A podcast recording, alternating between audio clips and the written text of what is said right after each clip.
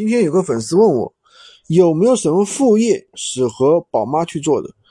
其实呢，现在的话怎么说呢？现在这个大家都是做互联网，对吧？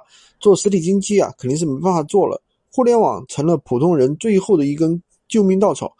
那么，互联网到底有什么项目可以做呢？其实有很多，比如说电商、微商、自媒体、知识付费、社区经济、内容经济、直播带货，对吧？短视频等等。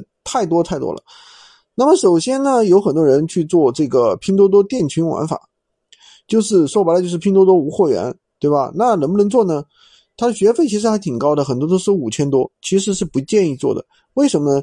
因为现在拼多多的话，它本身就是低价的，你再去做无货源就没办法做，因为它无货源店，而且现在都是传统电商平台，人家都是玩付费流量，你一个免费流量，你怎么去跟人家拼啊？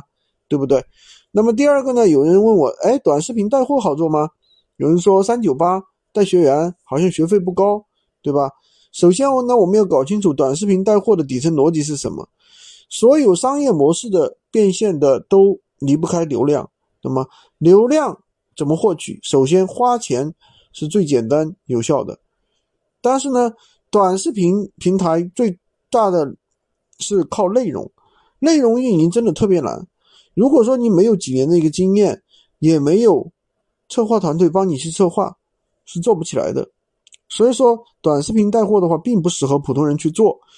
那么，对于新人小白，没有资金、没有人脉、没有经验，更没有资源，选择什么样的项目比较合适呢？我觉得，首先是零到一一个突破，不管什么项目，先开出第一单特别重要，要在最短的时间内能够产生结果，然后呢，再去放大去操作。电商是其实是普通人最佳的一个出路，制定自己一个清晰的目标，开启互联网的一个赚钱的一个方法，对吧？那么，其实电商里面的话，其实闲鱼电商相比传统电商，相比跨境电商又相对容易很多。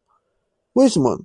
因为传统电商都是非常困难的，那么我们的跨境电商相对来说比较简单，而不是那么复杂。只要把握了好的方法，做起来就比较容易。今天就跟大家讲这么多，喜欢军哥哥的可以关注我，订阅我的专辑。